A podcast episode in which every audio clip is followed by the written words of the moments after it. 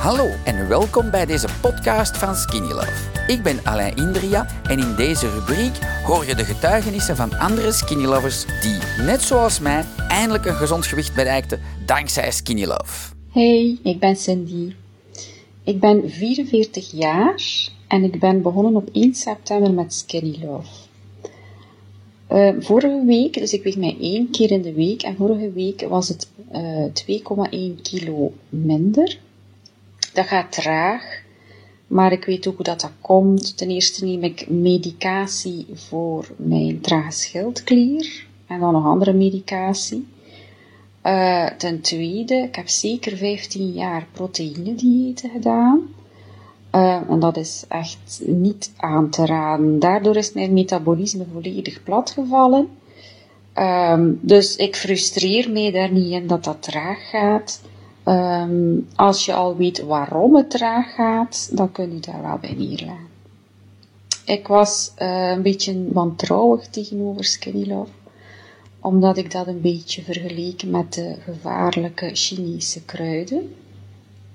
Maar ik heb dan toch een keer verder naar gekeken en dat zag er dan toch wel wat betrouwbaarder uit.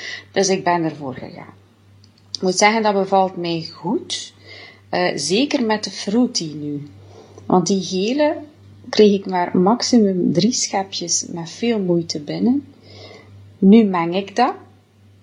Uh, dus ik doe in mijn namiddagshake uh, twee schepjes Family Defense, één schepje gele originele en drie schepjes van de namiddag Fruity. Dat gaat veel beter. Um, de vier schepjes groene s'morgens, daar heb ik totaal geen probleem mee. Dat gaat heel vlot binnen. Wat ik ook merk, is dat ik veel meer energie heb. Um, moet zeggen, in maart 2020 heb ik heel zware covid gehad. En dan heb ik uh, eh, 14 maanden niet kunnen werken.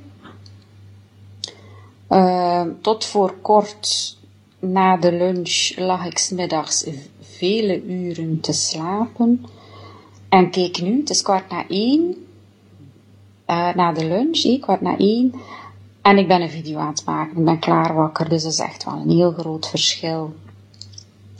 Uh, dus we doen verder. Ik ben benieuwd wat dat nog allemaal gaat geven. Iedereen heel veel succes. We komen er wel. Tot later. Dag. Dankzij dit verhaal heb je ongetwijfeld zelf ook de motivatie gevonden om van start te gaan. Ik wens jou heel veel succes!